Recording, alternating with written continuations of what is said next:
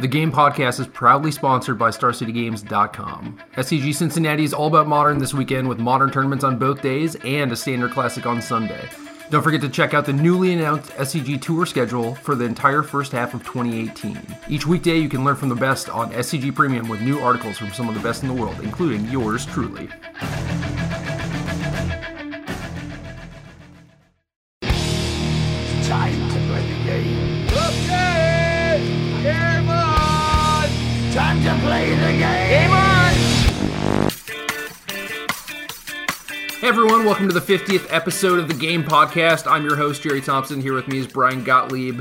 I just got back from Nationals. Brian was busy slogging away in a Moto PTQ with his favorite deck in the format. You really have to rub it in like that right off the bat. Yeah. I make one bad decision and we have to talk about it to start the show. Wow. I don't think it was a bad choice, so explain. Okay, so I played Approach in the Moto PTQ. Approach is a deck that we've talked about a good amount on the show as kind of being not something we consider a fundamentally good strategy. And I still feel that way. But if any of our listeners have been spending time on Moto lately, they know how prevalent the tokens decks are. I felt like I had tuned my list to beat tokens very well. I also had a very nice plan for kind of the blue-black the blue-black matchup. So I felt comfortable, and I thought that would be a large portion of the metagame, and the sacrifices I made in deck building were to kind of leave myself pretty close to dead against Mono Red. I played Mono Red 3 times, and the first, second, and third place list in the Moto PTQ were Mono Red. So maybe not the best metagame call I've ever made. What the hell happened? How is Mono Red crushing this tournament? I can't answer that. I honestly don't know. It still doesn't make any sense to me. I mean, I guess if everyone did what I did, then it makes a lot of sense. But I don't know. I don't know what to tell you. Teamer's absent from the top 8 of this metagame, I believe. So, yeah, I don't know what happened here. Obviously, we're dealing with vastly different metagames between Moto and real life. But I think that's probably enough about the Moto PTQ because there was kind of a good result for our cast that we should probably discuss a little bit. Yeah, dude, I made the national team. That's insane. You're checking off the bucket list of tournaments right now. Like the 2 tournaments that are even harder than the Pro Tour to get to. Like even a schlub like me has played a bunch of Pro Tours, but WMCQ and Worlds, dude, that's about as cool as it gets. And they're unique tournaments and special tournaments, and you're going to get to do them both within the span of a year. Pretty crazy. Yeah, it's sick. I'm very excited, and certainly a lot of like my drive going into Nationals was just like, I get to team with Reed, you know, and that's going to be awesome. And it's going to be a lot of fun. And I got lucky enough and I made it happen. Yeah. Reed's a great guy. I'm sure you guys are going to make an awesome team. And Oliver is someone I know from the Northeast scene. He's local to me. I don't think I've ever beaten him in a match of Magic. And this reaches back to the times when he was like 12 and just crushing me on a routine basis in like control mirrors and playing perfectly along the way. I think he's a very good player. This is kind of like his trademark result at this point. But I think you guys are going to find him to be a very good teammate on the national team. No, he is definitely very good. Like he's gone deep in a bunch of Grand Prix. I think he has 1 GP top 8, an open win. My record against him is definitely at least 0-2, and I think it might be 0-3, but I don't remember like the other match we played. But he's hella good too. Agreed. And, you know, he's kind of, I guess, reaching his magical prime right now, right? He still had some youth to overcome, and I think, you know, maybe some deck selection issues, but he's getting them ironed out, and he's probably going to be a fixture in the future. He's not going to be a one-off, this guy who makes 1 Nationals appearance. If he keeps the fire for Magic, he's going to be around for a long time. Oh yeah, for sure. So yeah, I'm pretty excited. Like people are saying that our team is stacked and we have one of the best teams, and I agree that we have one of the best teams, but like I still think that Brazil and Japan are both a little bit better. I would agree with that. Not to take anything away from you guys, but Brazil's team is just bonkers. And I actually don't know Japan's off the top of my head who comprises their team. Shota, Yuya, and Kenta Hirane. Okay, well that's insane. And I played Kenta Hirane at PT Almond Cat, and I'm just like, man, this guy's really good. Mm-hmm. Like he just straight up tricked me.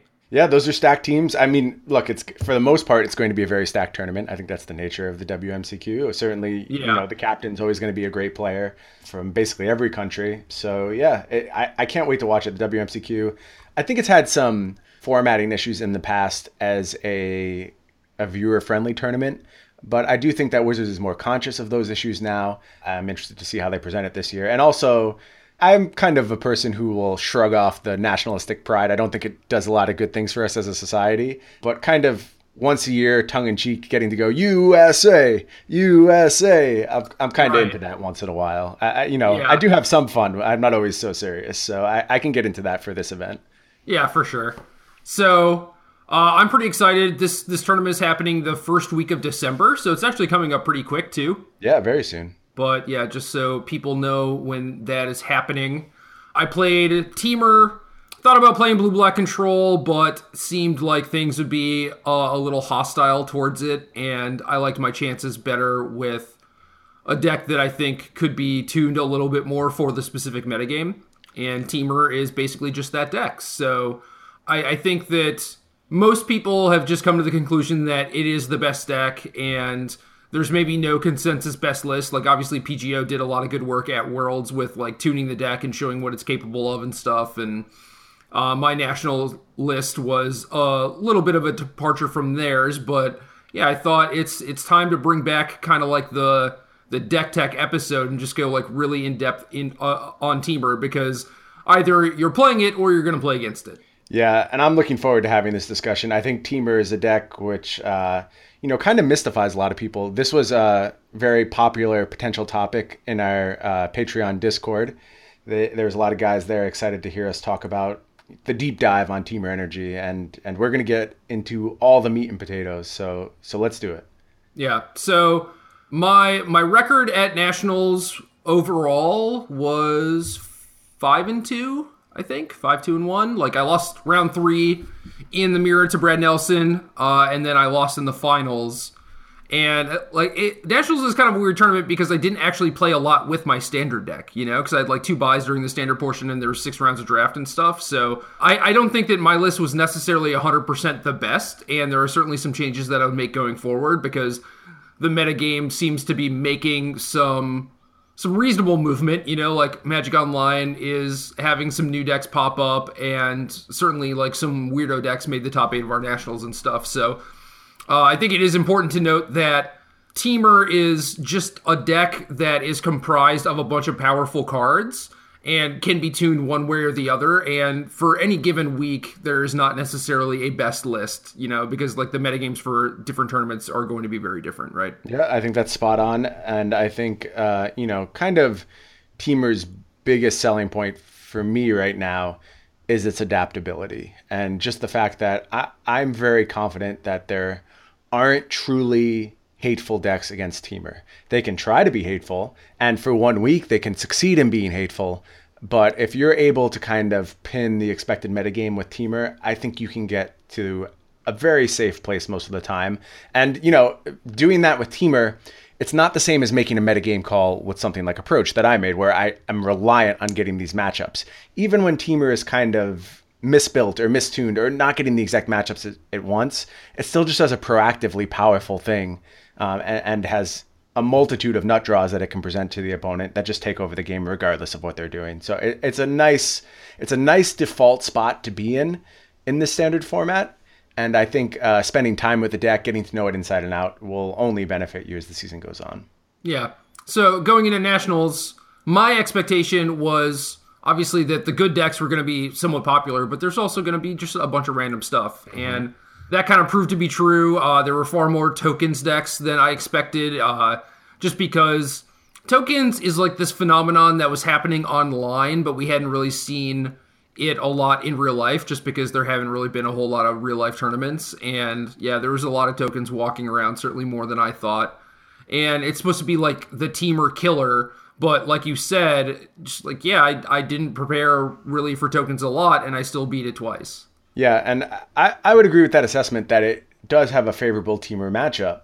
But, you had some cool tech. I think I saw you bring in your Lifecrafters Bestiaries against tokens. Were they good in that matchup? Obviously, you've included them mostly for Blue-Black, I'm assuming, or Approach, obviously. But did you find them to be a successful strategy in the tokens matchup as well? It seemed pretty good because yeah, I just had, enough ways to put pressure on him and force him to, like, block with his tokens and stuff and not amass, like, an insane board or anything. Mm-hmm. And then I just had enough gas to like power through the cast outs and the fumigates and stuff like that. So I liked it. Okay. Yeah, I didn't necessarily want to dive deep into the sideboard tech now, but that was the first thing that sprung to mind because I watched I believe it was your semifinals match against Tokens. Is that correct?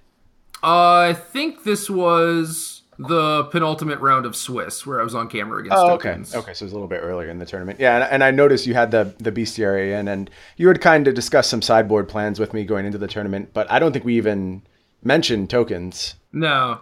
I don't know if it just wasn't on your radar to that extent or if it was just something that you were willing to adapt to on the fly, but... I was mostly just willing to adapt to it, and the deck is, like, hard to play. It has a lot of triggers. I didn't think that it was necessarily, like, defined, like, the best lists were out there. Like, obviously, there's the Vraska one, and then there's the Esper one, but it didn't seem like anyone was really high on it, and then just, you know, a bunch of people ended up playing it. Like, I just heard, like... no internet chatter about like, oh, I'm gonna play Tokens in my next tournament or whatever. So yeah, it kind of caught me by surprise, but I had enough stuff that's like good against, you know, control decks or like spell based decks or decks that are trying to like kill my stuff that, you know, I had enough tools for the matchup. And I hadn't actually played against the deck a lot, but just, you know, sitting down and thinking about like what's important in the matchup and how the games are going to play out, like actually proved to be pretty helpful. Yep, that makes sense. And, you know, you had some good tools that helps you present a quick clock and proactively back up that clock. You had Spell Pierce is obviously very good in that situation where you're protecting yourself from Fumigate while still advancing your board.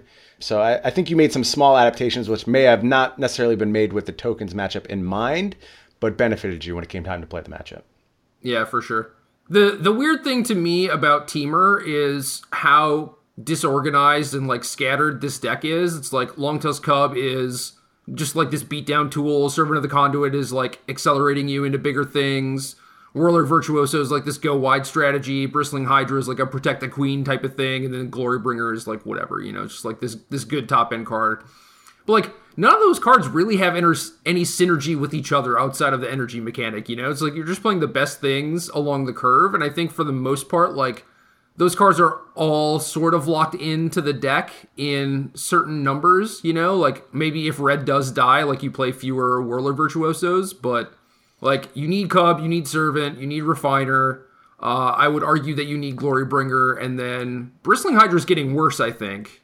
I can see that. But I would also, for me, a card I would add to the must-play list is Whirler Virtuoso at this point. I don't think it's about just red anymore. I think the card... You know, you talked about the energy mechanic being the one glue. That's true, but you get paid so hard on that mechanic, and probably your biggest payment is Virtuoso. I mean, sometimes it's Cub when Cub runs over a game, but I think the most consistent payment you have is Virtuoso, and I don't see myself trimming that card kind of regardless of the metagame shift. It's never awful. There's some matchups where it's not great, but even then it's like... that 3 energy is worth a lot in a lot of spots and just enables your most broken things that you can do. And, you know, to see the card shine against something like Blue-Black, which I think in a lot of metagames you wouldn't expect a card like Whirler Virtuoso to be good against the de facto control deck in the format. But the nature of Blue-Black being very 1-for-1 based and just targeted removal has kind of put Virtuoso in a position where I think it's a must include at this point. And I haven't strayed below 4 in quite some time now. Sure. And I mean, I'm still playing 4 and I'm planning on playing 4. I agree that it is very good against Blue-Black. It is not very good against Approach or the Mirror. Just having flyers is very good against the token deck too. Mm-hmm. So I agree that it's like still a 4 of now, but like, I think the other cards are mostly locked in, at least like Cub, Servant, Refiner. And Whirler is still probably a metagame thing. Like, it doesn't really matter how much the metagame moves. Like, you're still going to play Cub, Servant, Refiner, right? Yeah, I would point out, while I don't know that it was ever correct, and I actually want to get into this a little bit more when we get to the sideboarding talk, but I would point out there was a time when Longtusk Cub was cut from the list. And I think that was just a mistake, but it has happened in the past. Well, it was basically just like after Marvel was banned, people finally started tuning like the monster like energy lists. Mm-hmm. And then they're like, oh, this Cub card is pretty good instead of playing like Channel or Initiate or whatever. And they were right. Yeah, it may have just been an oversight for all the times it wasn't included. Yeah, I think it was. I can get on board with that. And, you know, I guess I'll just mention it now. I think there's a lot of confusion about what to do with Longtusk Cub in post-board games.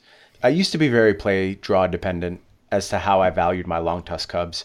I don't know that I feel that way anymore. I think it's more beneficial to just look at Longtusk Cub as Tarmogoyf in this deck, because the size it reaches is very comparable, and obviously the mana investment is identical.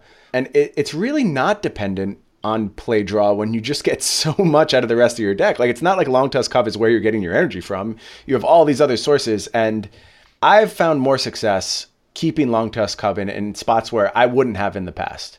And I'm curious if you've kind of come the same way on the card. I don't believe I sided out a Longtusk Cub once at Nationals. Yeah, I'm not surprised to hear that. And that's a conclusion that I didn't always feel that way. And I think there's a lot of people who still don't feel that way. I think there's probably some very good teamer players who would disagree with that stance. Well, we have different plans, especially post-board. Sure. So one of the first videos I did on SCG, like post Marvel, was the teamer list that had with like the new edition of Cub, like when it was like a new thing.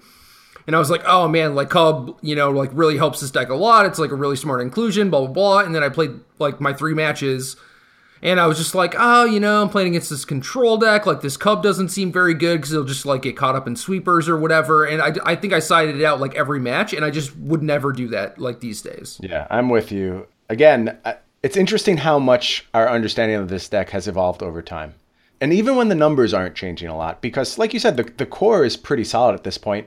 And lists like this are only a couple cards off from lists that existed in the last format, at least in the main deck. Obviously, the sideboard is very different, and that's kind of where the meat and potatoes of this deck may lie. But it's just interesting to see how much the conceptions around this deck have evolved over time without the list evolving all that much in the main. Yeah, I mean, the case for cutting Longtusk Cub, I think, is reasonable. Like, if you are talking about playing against Approach, or maybe Tokens, or maybe the Mirror Match, like, it's not that difficult for them to make Longtusk Cub irrelevant. And once you get into the later stages of the game, Longtusk Cub is, like, not a very good top deck. But at the same time, like, I think people are just really underestimating how aggressive Teamer is supposed to be. Yes. And yeah, assuming you're not playing against Mono Red or something, like Teamer is probably the aggro deck in the matchup. Yeah, and just how much nuttier your nut draws are with Longtusk Cub in your deck. It's just like playing completely different games than without the card there. You know, you mentioned Approach. At this point, I would never, ever even consider cutting Longtusk Cub against Approach, especially once you have Spell Pierce in the deck. It's just like, I'm going hard on that card every single time. Right, it's like one of the very few cards that allows you to function like a fish deck. Mm-hmm. Yep, exactly right. And it's kind of high variance. Like, obviously, if you top deck it on turn 6, you're just like, oh man, like this kind of stinks or whatever. But like, you also have to be cognizant of keeping your mana curve relatively low, and like, especially in like post-board games where like, you know, everyone's deck gets a lot better, right? Like, you would prefer to not have a bunch of clunky cards. And yeah, like Cub is a card that allows you to put immense pressure on your opponent super early. So I think that even though it is kind of a bad top deck, that like it is a card that should probably stay in your deck, because if you're trying to play like the control game against like these actual control decks, or like these actual, you know, super go over the top you mid-range decks like Tokens, like I don't think that plan necessarily works out as well as just trying to stick a threat and maybe protect it. Yeah, and even the chip damage is super relevant, especially against a deck like Tokens. The chip damage comes to mind. When you're able to get in a few points early because your Longtusk Cubs were on the board, it makes top deck Glorybringers live. And, you know, there's been many, many times where I've beaten Tokens as the teamer player where it's just like, I'm just playing off the top of my deck, and I know if I hit Glorybringer in the next X number of turns, I'll win, and if I don't, I'll lose. But that's the situation you play yourself to a lot of the times, and Longtusk Cub definitely does a good job of enabling that. Right, and it's way easier to kill them with Glorybringer when they're at 8 instead of like 16, yep, you know? It sure is. Yeah, I like Cub a lot, did not side it out. They're like PGO was siding out Cub in mirror matches because their plan was to go bigger with Torrential Gearhulk and Glimmer of Genius and stuff. And while I think that is a fine plan, I don't think that plan means that you take out Cub. That's it just strikes me as strange. I understand what they're trying to do, and you can see the logic, right? Like, you just get bigger. Obviously, Longtusk Cub is your smallest threat, so you're playing for the late game now. And I think that this is something that I've talked about a bunch with kind of friends who I often theorize with. I think the presence of a plan is more important than your plan being optimal. Does that make sense? Like, basically all I'm saying is that if you know what you're doing, even if you're doing the wrong thing, as long as you know and you're playing the game in a method that capitalizes on that plan, then it doesn't matter if you're quote unquote wrong.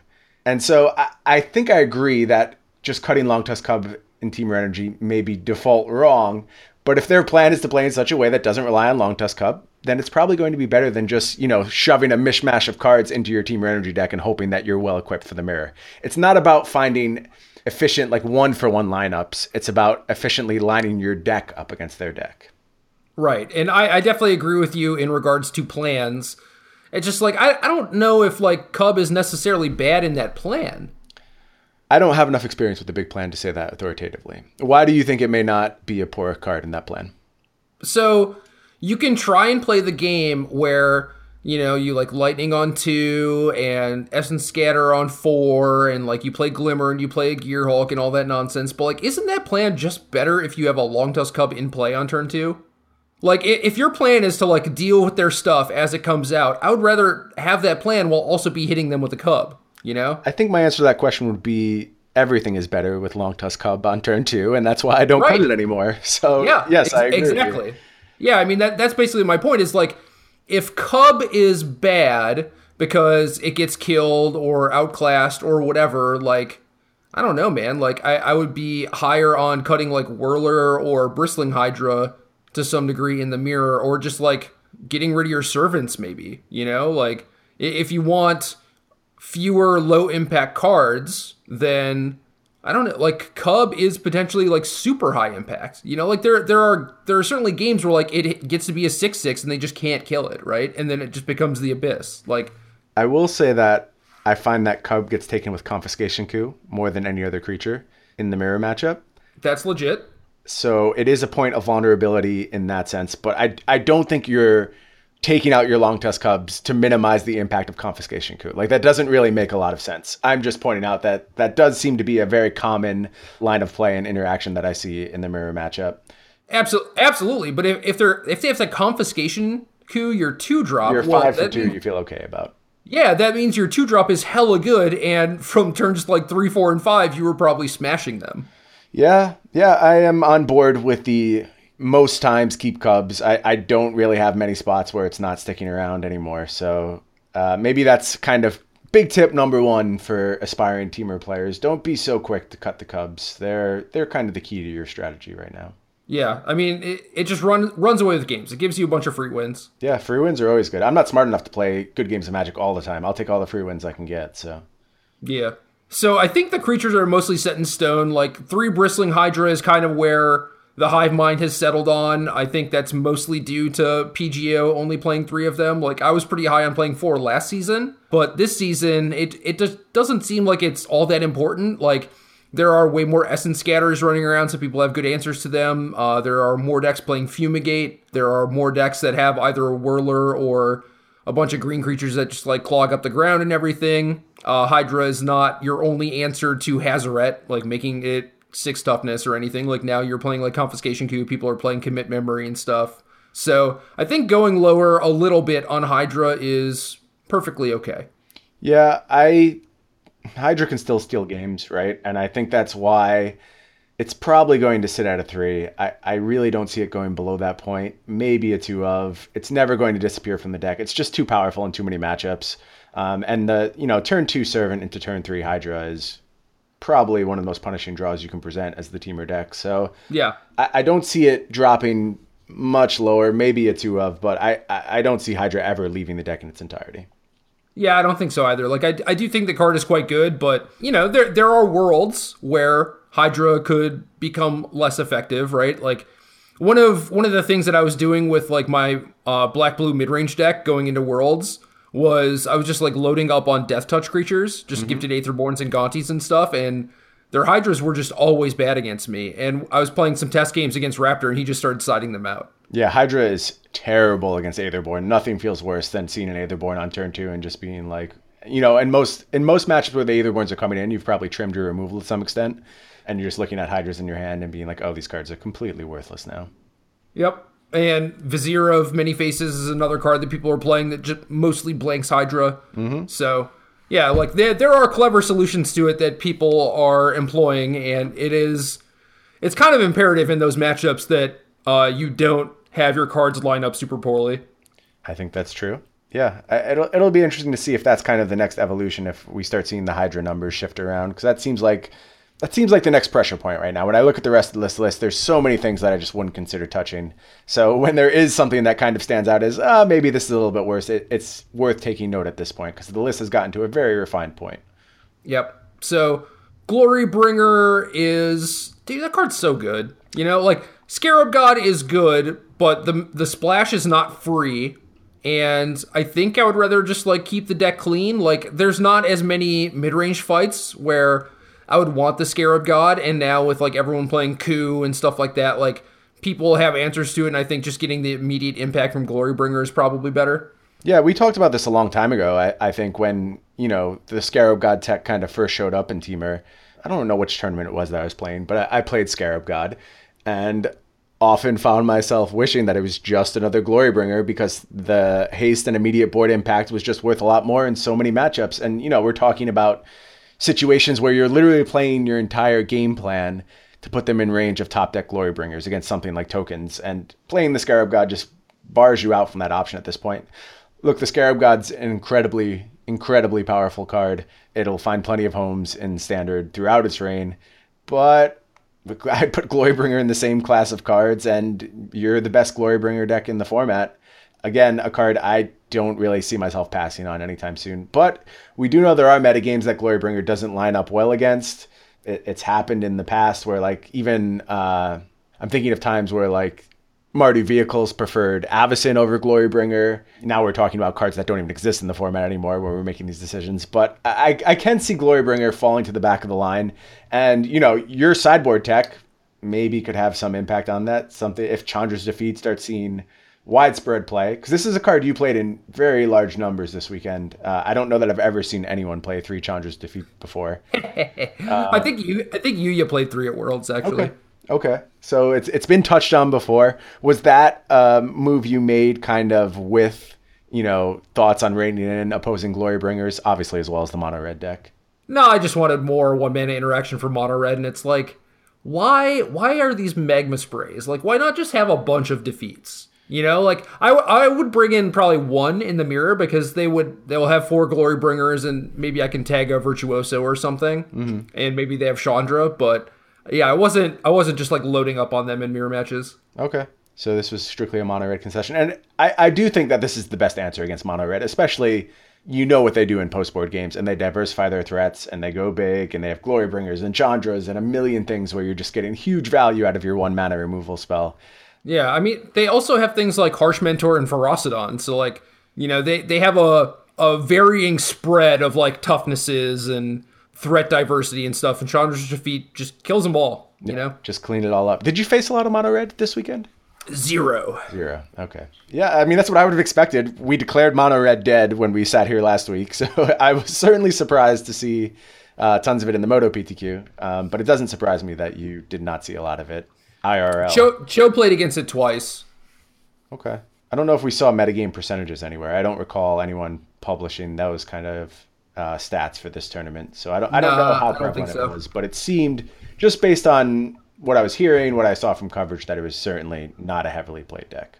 Yeah. So the rest of Teamer, 22 lands for a tune, with the deck being straight Teamer and no splashes. I think the mana base is kind of solidified at this point. Like, you have 4 Hub, 4 Sanctum, 3 Spire Bluff Canal, 1 Island, 2 Mountains, some amount of Forest, Rootbound Crags, and Sheltered Thickets. And you went 0 Sheltered Thickets. I am pro Rootbound Crag. I know that at some point Sheltered Thicket is going to, like, creep back into my deck list, but, like, obviously having the cycle land on, you know, turn 5, 6, 7, like... is excellent. I want to be able to cast my spells in the early game, and Rootbound Crag mostly makes that okay to happen, you know? But obviously, like, if you're trying to, like, Magma Spray on turn 1 or whatever, neither one really helps you. I don't know. I would prefer to just have my lands ETB untapped, and Rootbound Crag does that. So I played 3 Crag and 5 Forest, whereas most people are, like, going lower on Forest. Like, Seth had 3 Forest, 1 Island, 1 Mountain. Yeah, that's kind of crazy. He went really hard on the Sheltered Thicket, Rootbound Crag. Yeah.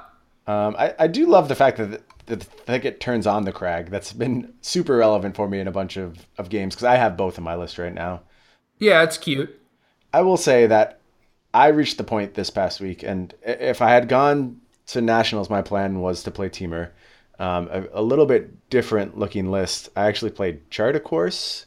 Dude, I wanted to try Charter Course so bad. Cho wouldn't let me. I think it's good. How many? I had two. I had them in the Essence Scatter slots. Ew, so, okay. I don't necessarily like that, but I do think the chart is probably awesome. I think that's the mistake I made in that it's very hard to give up Essence Scatter right now. And I would even like be amenable to trying a 1-1 split and just kind of trying to mize in the right spot.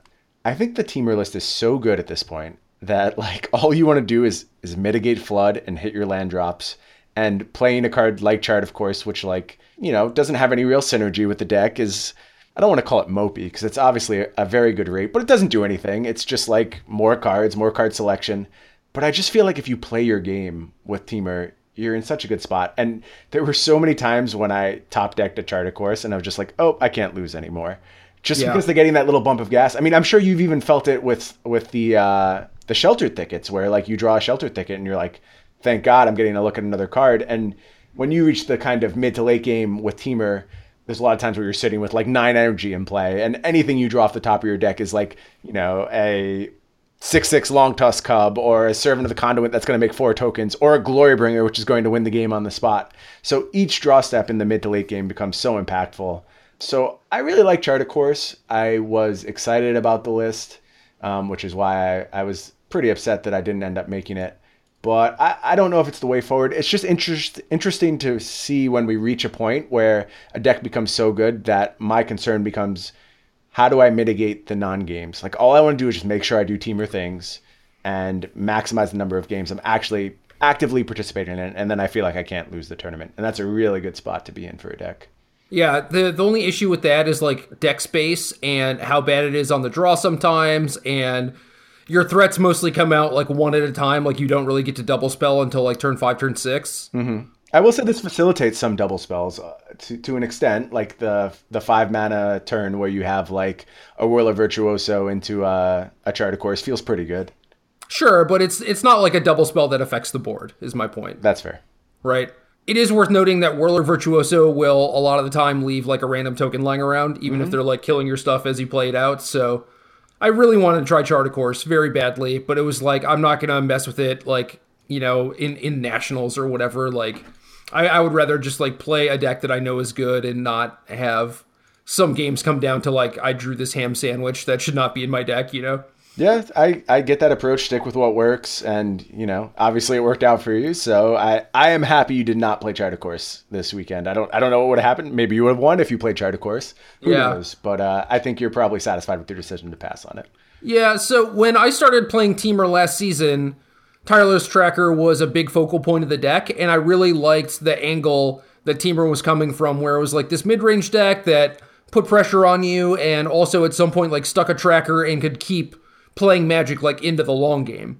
And even before Tracker rotated towards the end of the season, like, people had mostly just cut the Trackers from their decks to play more Whirler Virtuosos, you know, and then they just like lost that angle of attack from the deck, and there hasn't really been anything to, like, you know, take that place or whatever. So you are very much just like, I'm gonna play out my hand and the spells that I draw over the course of the next few turns, and like hopefully I win, you know, because my cards are the most powerful. But I really do miss the aspect of, like, the Teamer deck being able to go long, and Chandra was responsible for some of that, and I had things like Nissa, Steward of Elements in my sideboard that I was trying before, and they help a little bit, but, like, you know, Chandra is just pretty bad in a lot of matchups because, like, a lot of them are about getting on board and stuff, so Chandra is absent from most lists at this point. But I really do miss that aspect, and I think like Charter Course or Champion of Wits, something like that could actually help, but I haven't gotten around to trying it yet. What about the card to that effect that you did end up playing, which is Lifecrafters Bestiary? I mean, that seems like a card that kind of fills that role. It does, but it's like a targeted hate card, right? It's not like a card you can play in game 1. Okay, I see what you're saying.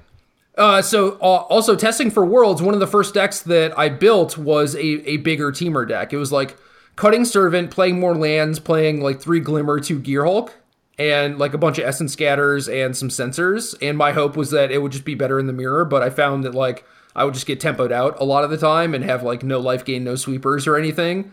And then it was funny because that ended up being like PGO sideboard playing for the mirror, right? Yeah. But yeah, having... Like I was trying to like recreate that feeling of like having a Teamer deck that could play a long game. I get that. I certainly love the feel of Tireless Tracker games where, you know, you stick a tracker and then you feel unassailable from that point. You know you're eventually going to run away with the game. Right. It doesn't take long either. It's you just hit a couple land drops and the game's over. Yeah, it doesn't ask you to do much, but like all these other things like Glimmer or Bestiary or even Charter Course, like it's a tall ask for a lot of them, you know? Yep.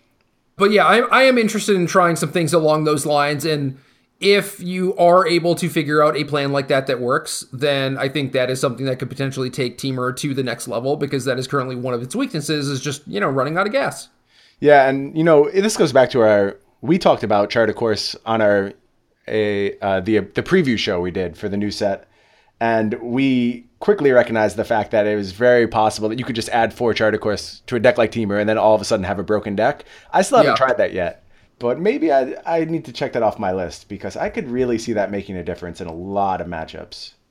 So unfortunately, I think Teamer has too high of a concentration at 3 mana and doesn't have like enough 1 or 2 drops. So like your curve is a little bit too clunky, I think, to play Charter Course, because like you're not starting most games, you know, as the aggressor necessarily. It's generally like you turn the corner and become the aggressor. Mm-hmm. So I am wary about Charter Course in Teamer, because I don't think you're going to be able to cast it for value until like turn 6. And if you're just casting it as Tormenting Voice, like that's not super impressive, you know? I do want to try it for sure. And I certainly want to try decks that have 4 Charter Course. And I certainly want to try Charter Course in Legacy and like Blue-Red Delver or something, you know? Like I think that card is awesome. Yeah. Yeah. It deserves a home for sure. And I do think it will find one as we go forward. I think Black-Blue Midrange is still good. Could be. I saw some lists circulating right before Nationals. I think it was a Jabberwocky list that was getting passed around that people were excited about. Yeah, and Esper got second at his Nationals with it. Okay. So it's got legs, it's good. But anyway, back to old Teamer. The only thing left to talk about in the deck, really, is the random slots of interaction, like the removal and the Essence Scatters and Confiscation Coups of the world and the Commit Memory, I guess. Yeah, if that's your thing. Yeah, so it doesn't sound like it's your thing. I see its place if you have Gearhulk in your sideboard. I think it becomes much better. Without Gearhulk, I'm going to take a pass on that card for now. But it upgrades quite substantially. You know, being able to get the Wheel of Fortune effect at the end of your opponent's turn once you have Gearhulk in your deck. I'm kind of into that. It gets much better. Yeah, I'm not sure how often that happens, but even just having an answer to any sort of permanent or spell off of Gearhulk, like it certainly... gives Gearhulk a big upgrade. But yeah, 4 Harness Lightning is a given. I really like Essence Scatter and Confiscation Coup right now. And then I think you need some 1-mana interaction, so I have a couple Magma Sprays. And then my other slot was just a random Abrade, because I wanted some amount of interaction against artifacts and enchantments. Obviously, Abrade doesn't touch enchantments, but Abrade, like, gave me 1/2 of that. Yeah, I think this is a totally fine breakdown. I think this is the correct breakdown for the current metagame. And I think those 4 numbers kind of just need to flex around as the metagame moves. And some will go up, some will go down. Harness Lightning will probably always have 4 copies. I don't see that ever going down. But it's just Doomblade. Yeah, the Abrade, Essence Scatter, Magma Spray, Confiscation Coup all have flexibility to them. And all should be tailored to your expected metagame, I believe. Yeah, I did like my mix at Nationals. I could see going like even higher on Essence Scatter, especially if you had some way to draw cards. I think that effect would be really powerful. I will be honest. I understand Essence Scatter in this deck. I'm a little uncomfortable with it, though. I think it's just presented me with decisions that I've found difficult to analyze. That's not to say it's not the correct call. You know, you shouldn't shy away from difficult decisions. But I have found myself a little bit more comfortable passing on Essence Scatter for the time being and just staying proactive, never even having those turns where I have to consider, like, oh, am I leaving Essence Scatter mana up this turn because I have a vulnerability, or am I just advancing my board? Because you fall into those situations where it's like, you check back on the game after you've completed it and you're like, oh, had I just advanced my board as opposed to held up Essence Scatter on that turn, I actually would have just won regardless of what he did on this turn. Now, being a good Magic player, you're probably a little bit better than I am at assessing those spots and getting to the right spots and the right calls. But I've passed on it so far and I haven't been too upset about it. And I think as things kind of, as the format kind of tweaks itself around Essence Scatter's inclusion, I can see this number start to float down. It's interesting that you feel the opposite way and kind of want to ramp this number up even further. I mean, I don't think that I necessarily want to. I don't want to get flooded on them for sure. And at Nationals, there were definitely moments like what you're talking about where it's like, well, I could play my Whirler, but like, you know, if they play a Hydra or something, I really want to scatter it. So, okay, I guess I'll do nothing. And then it's just blatantly obvious what I have, right? So then they just play around it. It's just like... It worked for PGO because especially like round four, like they didn't have deck lists, you know, but post board when you have like all the Glimmers and Gearhulks and stuff, Essence Scatter is reasonable because you're just like draw going a lot more often. But that was not the case with how I built my deck. It's just that Essence Scatter lines up so well against a lot of the threats in the format. And I could see a world where you just play more of them, you know, but I do agree with you that like the more people are used to playing against it and everything and building their decks with it in mind, the worse it gets, certainly. Yeah. And, you know, I think when I was tuning Teamer for this weekend, I was a little too cognizant of the fact that I was passing on the Gearhulk plan and downgraded cards like Essence Scatter because of it. And I didn't give Essence Scatter a fair shake. I'll say that. Once I cut Gearhulk, I was very quick to cut Essence Scatter, which, you know, certainly may have been incorrect. But I had my reasons. They were thought out. I don't know if they are correct going forward. I'll have to kind of reevaluate based on where the metagame's at before my next tournament. No, that's legit.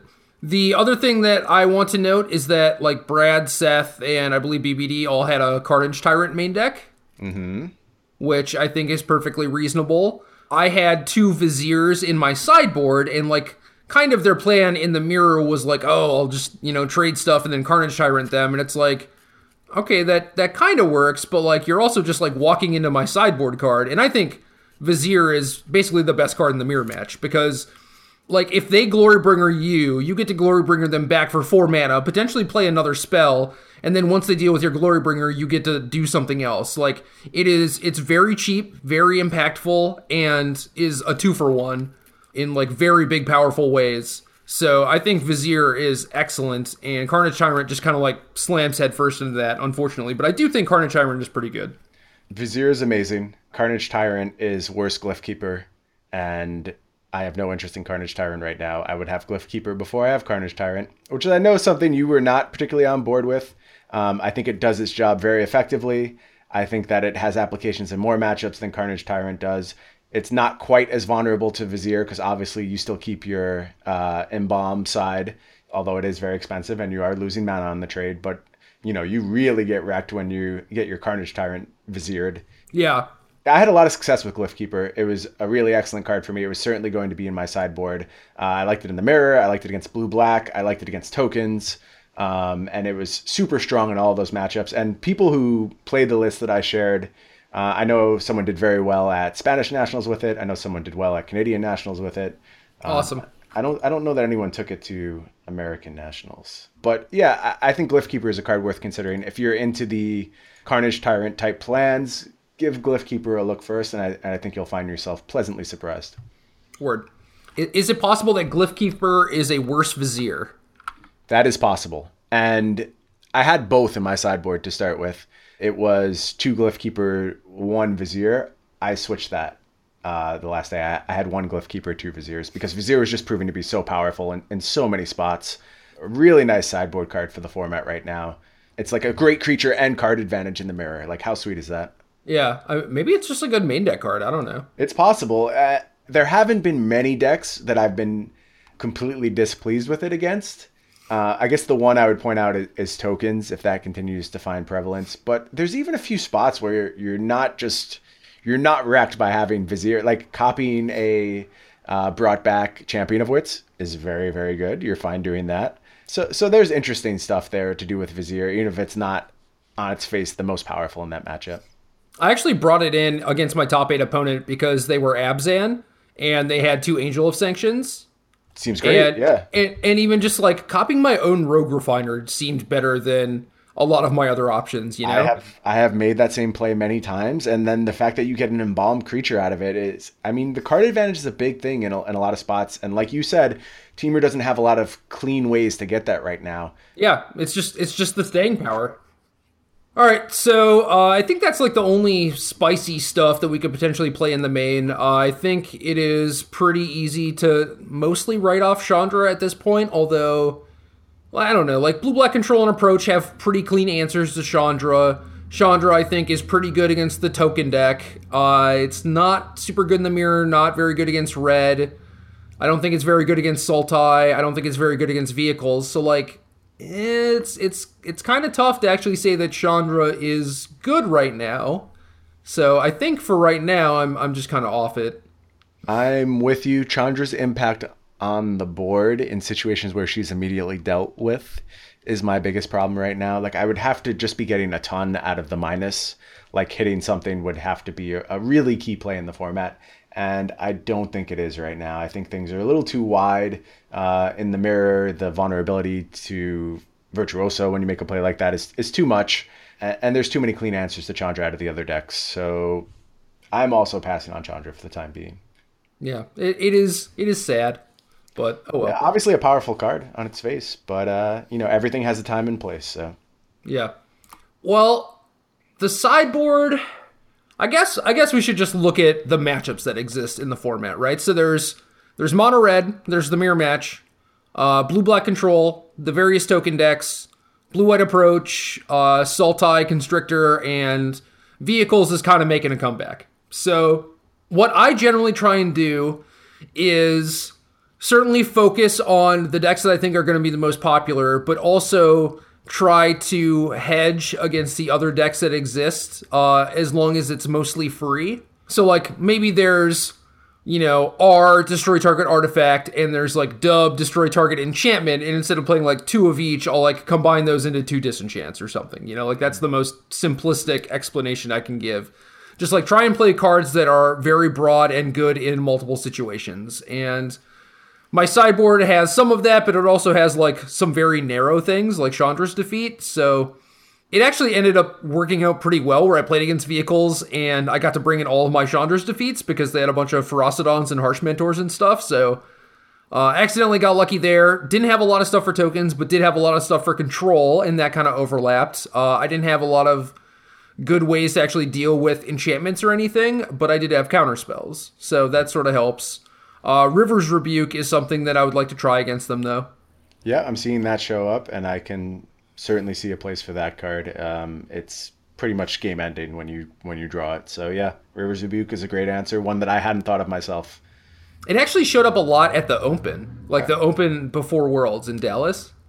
Huh. I must have just slept on it. I honestly never considered putting it in my Teamer deck, and I kind of regret that I didn't find that piece.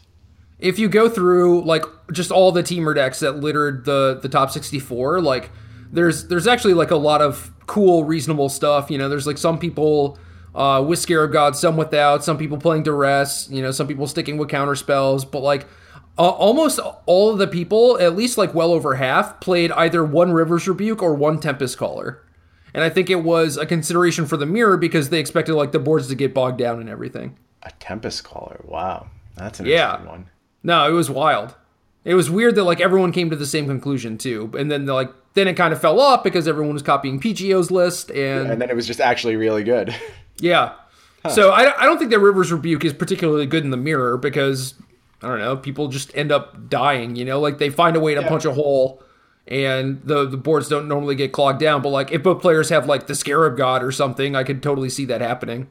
Yeah, it's a little too narrow for my taste for the mirror, but I do like it as a nice clean answer for tokens. I guess the thing is, though, like you said, if you're looking to kind of diversify your answers, I would need another matchup that I'm really looking forward to boarding that card in, and it's not springing to mind right now. So I may still pass on that, even acknowledging that it's a very nice card against tokens. Yeah, and I might be kind of biased because I defeated both the token decks I played against, so it's like, do I really need this? Like, I only had one disenchant, too, you know? Like, I would have been super happy with my matchup if I had another disenchant, and certainly if I had, like, Gearhulks to flash him back, but it was just, like, you know, some Spell Pierces, some Bestiaries, some pressure, like, that just ended up being good enough. Did you bring in Scavenger against the token decks?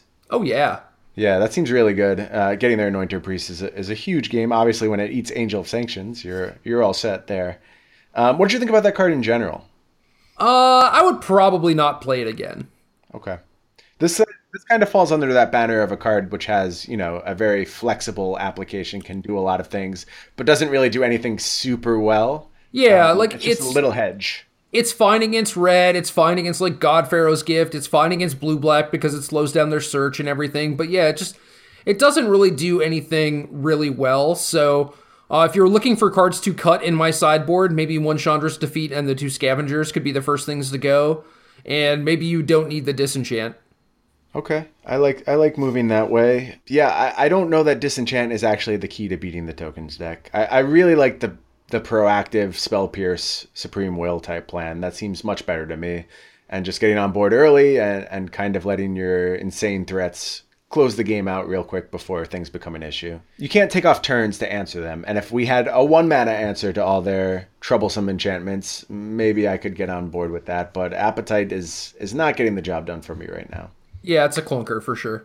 Mm-hmm. When I played against Collins Mullen in the penultimate round, I think, he was playing tokens, and I played the Bestiary against him, and there was just a point where he, like, fumigated and got Spell Pierced, and he was like, oh, what the hell, you know, like, why does this dude have Spell Pierce in his deck?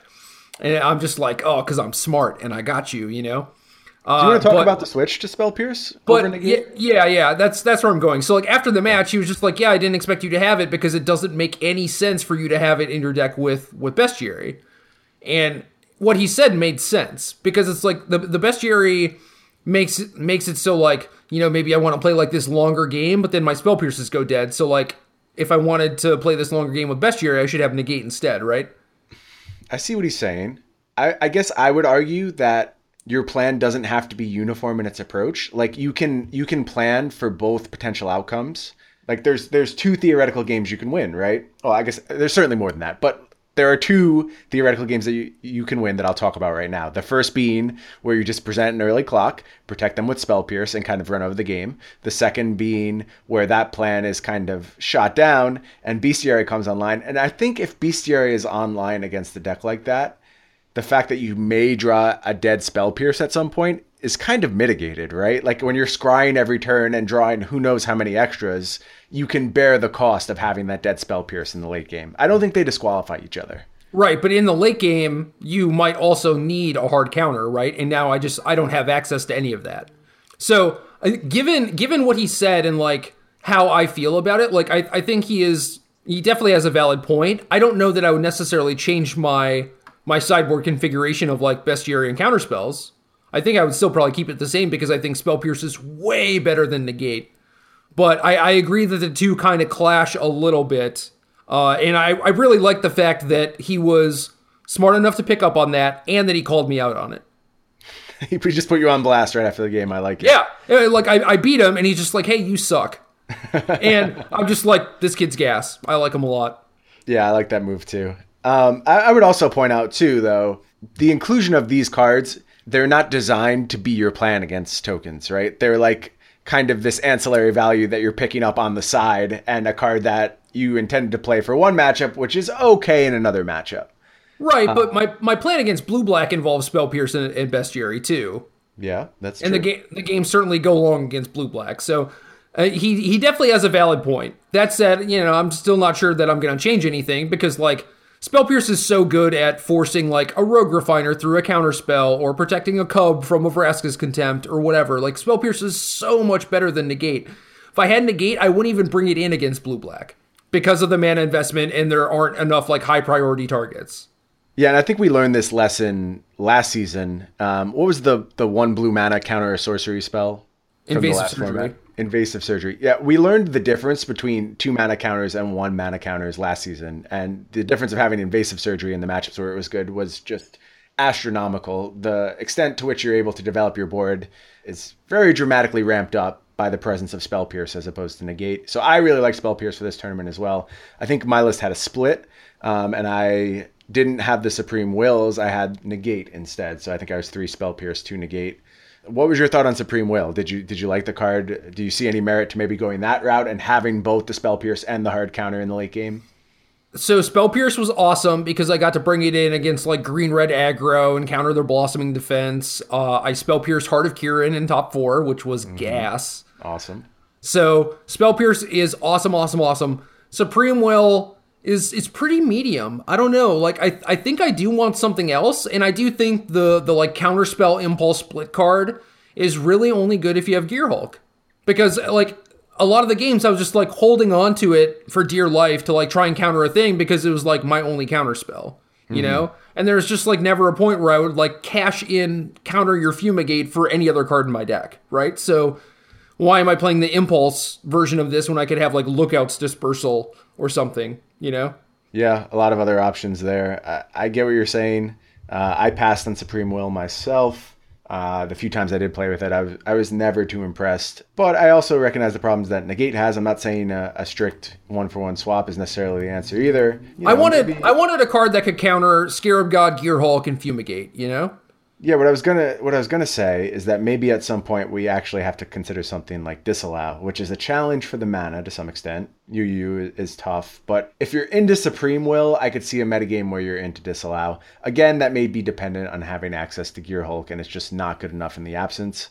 I don't know though. I think I want to explore the counter magic options available to me a little bit more. I don't think this is part of the equation that's solved. I think this is something that probably honestly isn't capable of being solved. It's supposed to stay in flux depending on the metagame. As it stands right now, Supreme Will might be a card I look to get rid of from your list if I was playing tomorrow. Yeah, and I think that's reasonable, but I do think that you need some sort of like harder counter potentially. Yep. But yeah, I agree that Disallow is tough on the mana. Like you could make it work, but it is really difficult on turns where you're trying to develop like a Rogue Refiner or a Whirler Virtuoso while also keeping a counterspell open. It's just like, it's almost impossible to have 3 blue.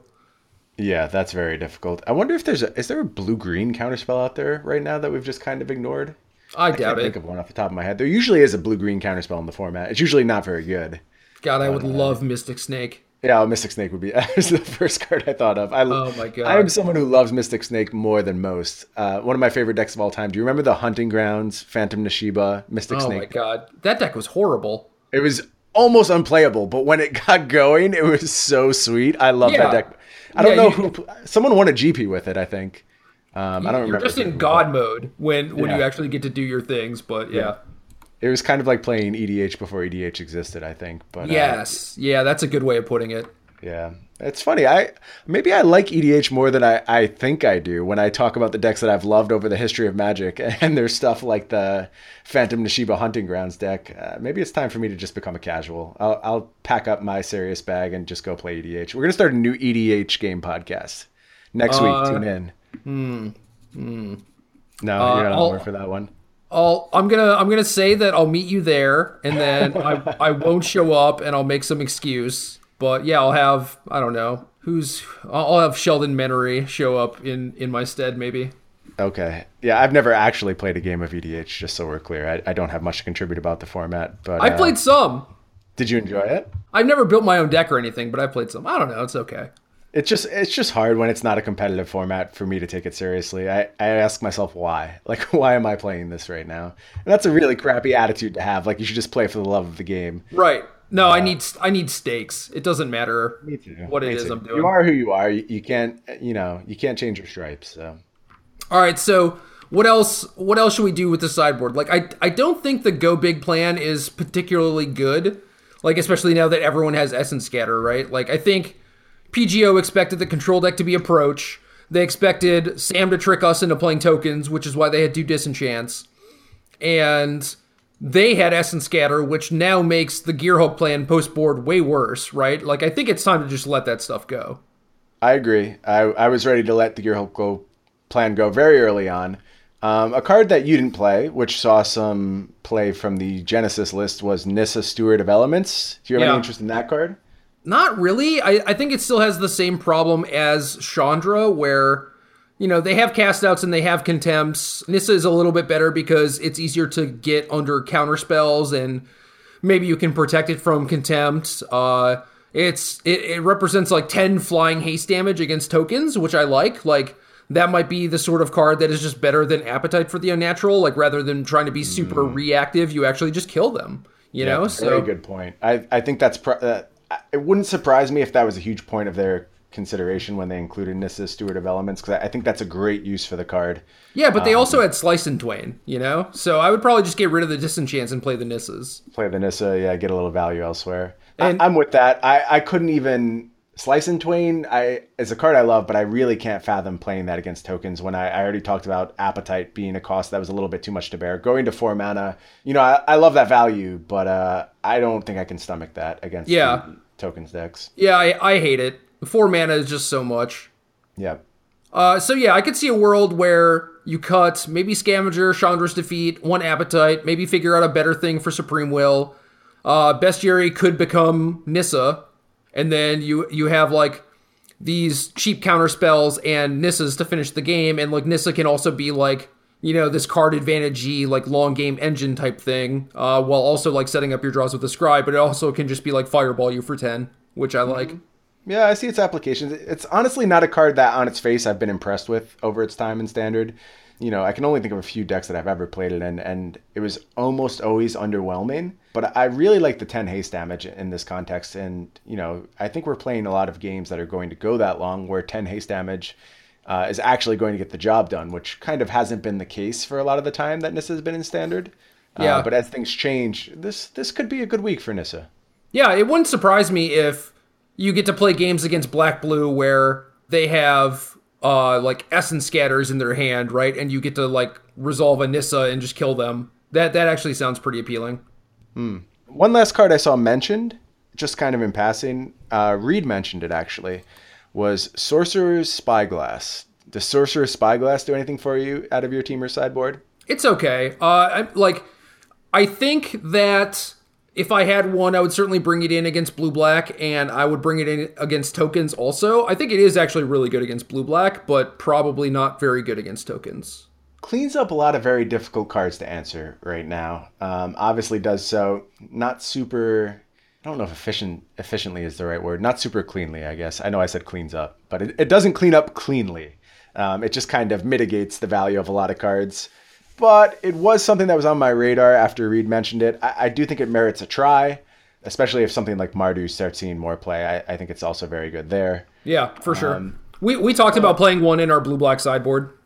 But yeah, I mean, like, potentially stopping Azcanta or stopping Scarab God are certainly things that Teamer's interested in because those are the two cards that you lose to.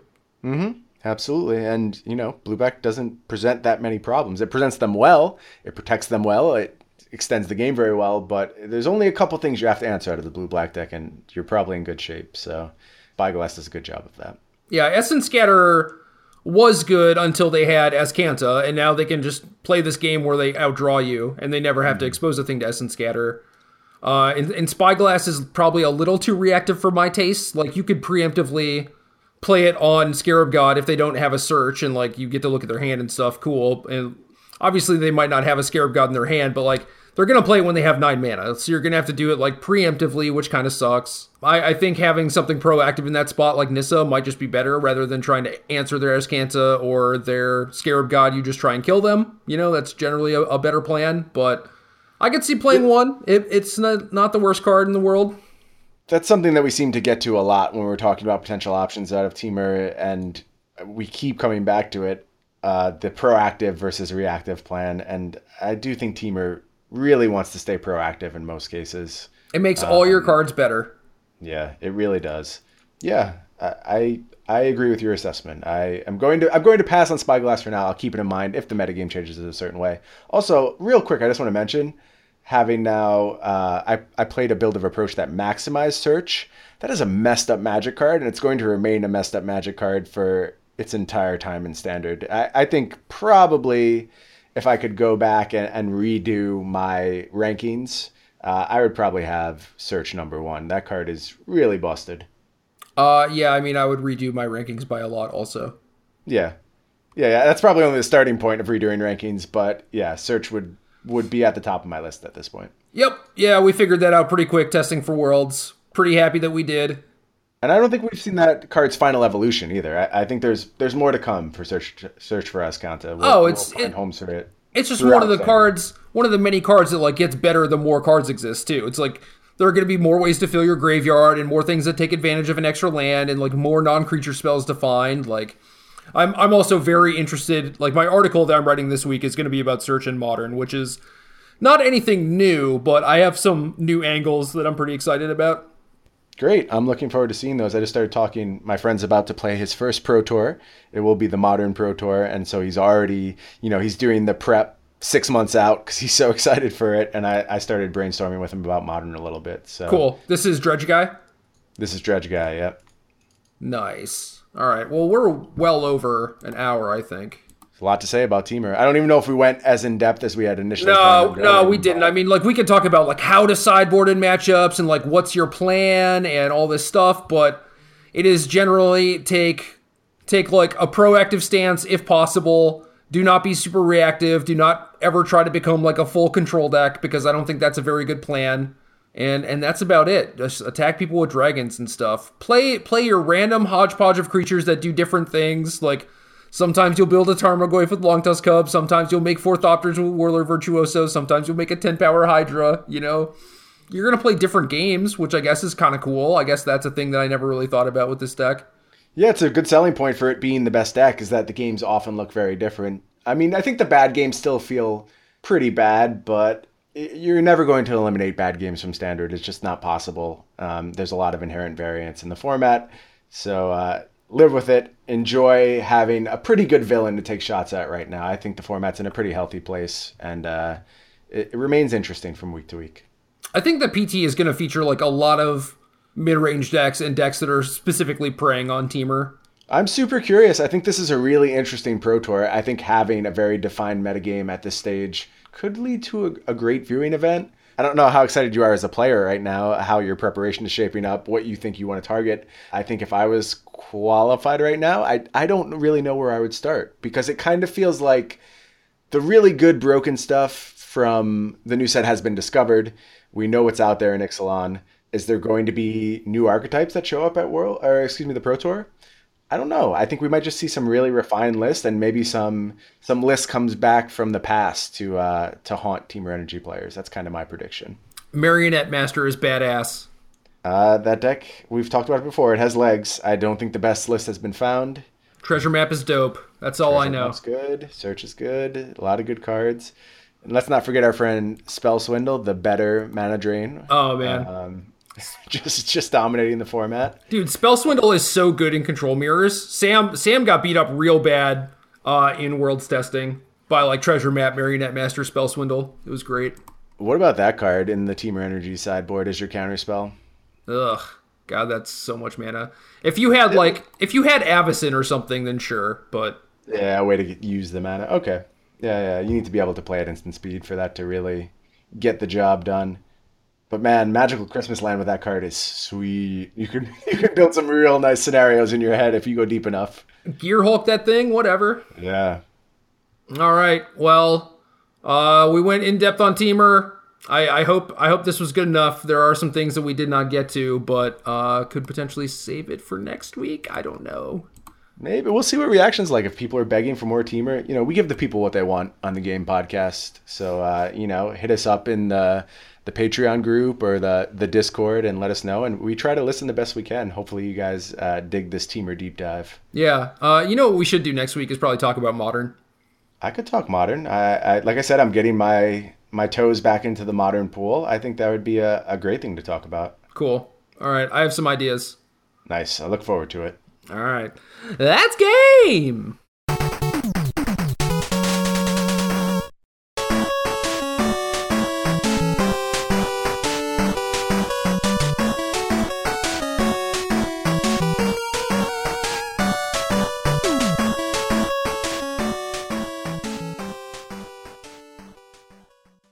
Good luck.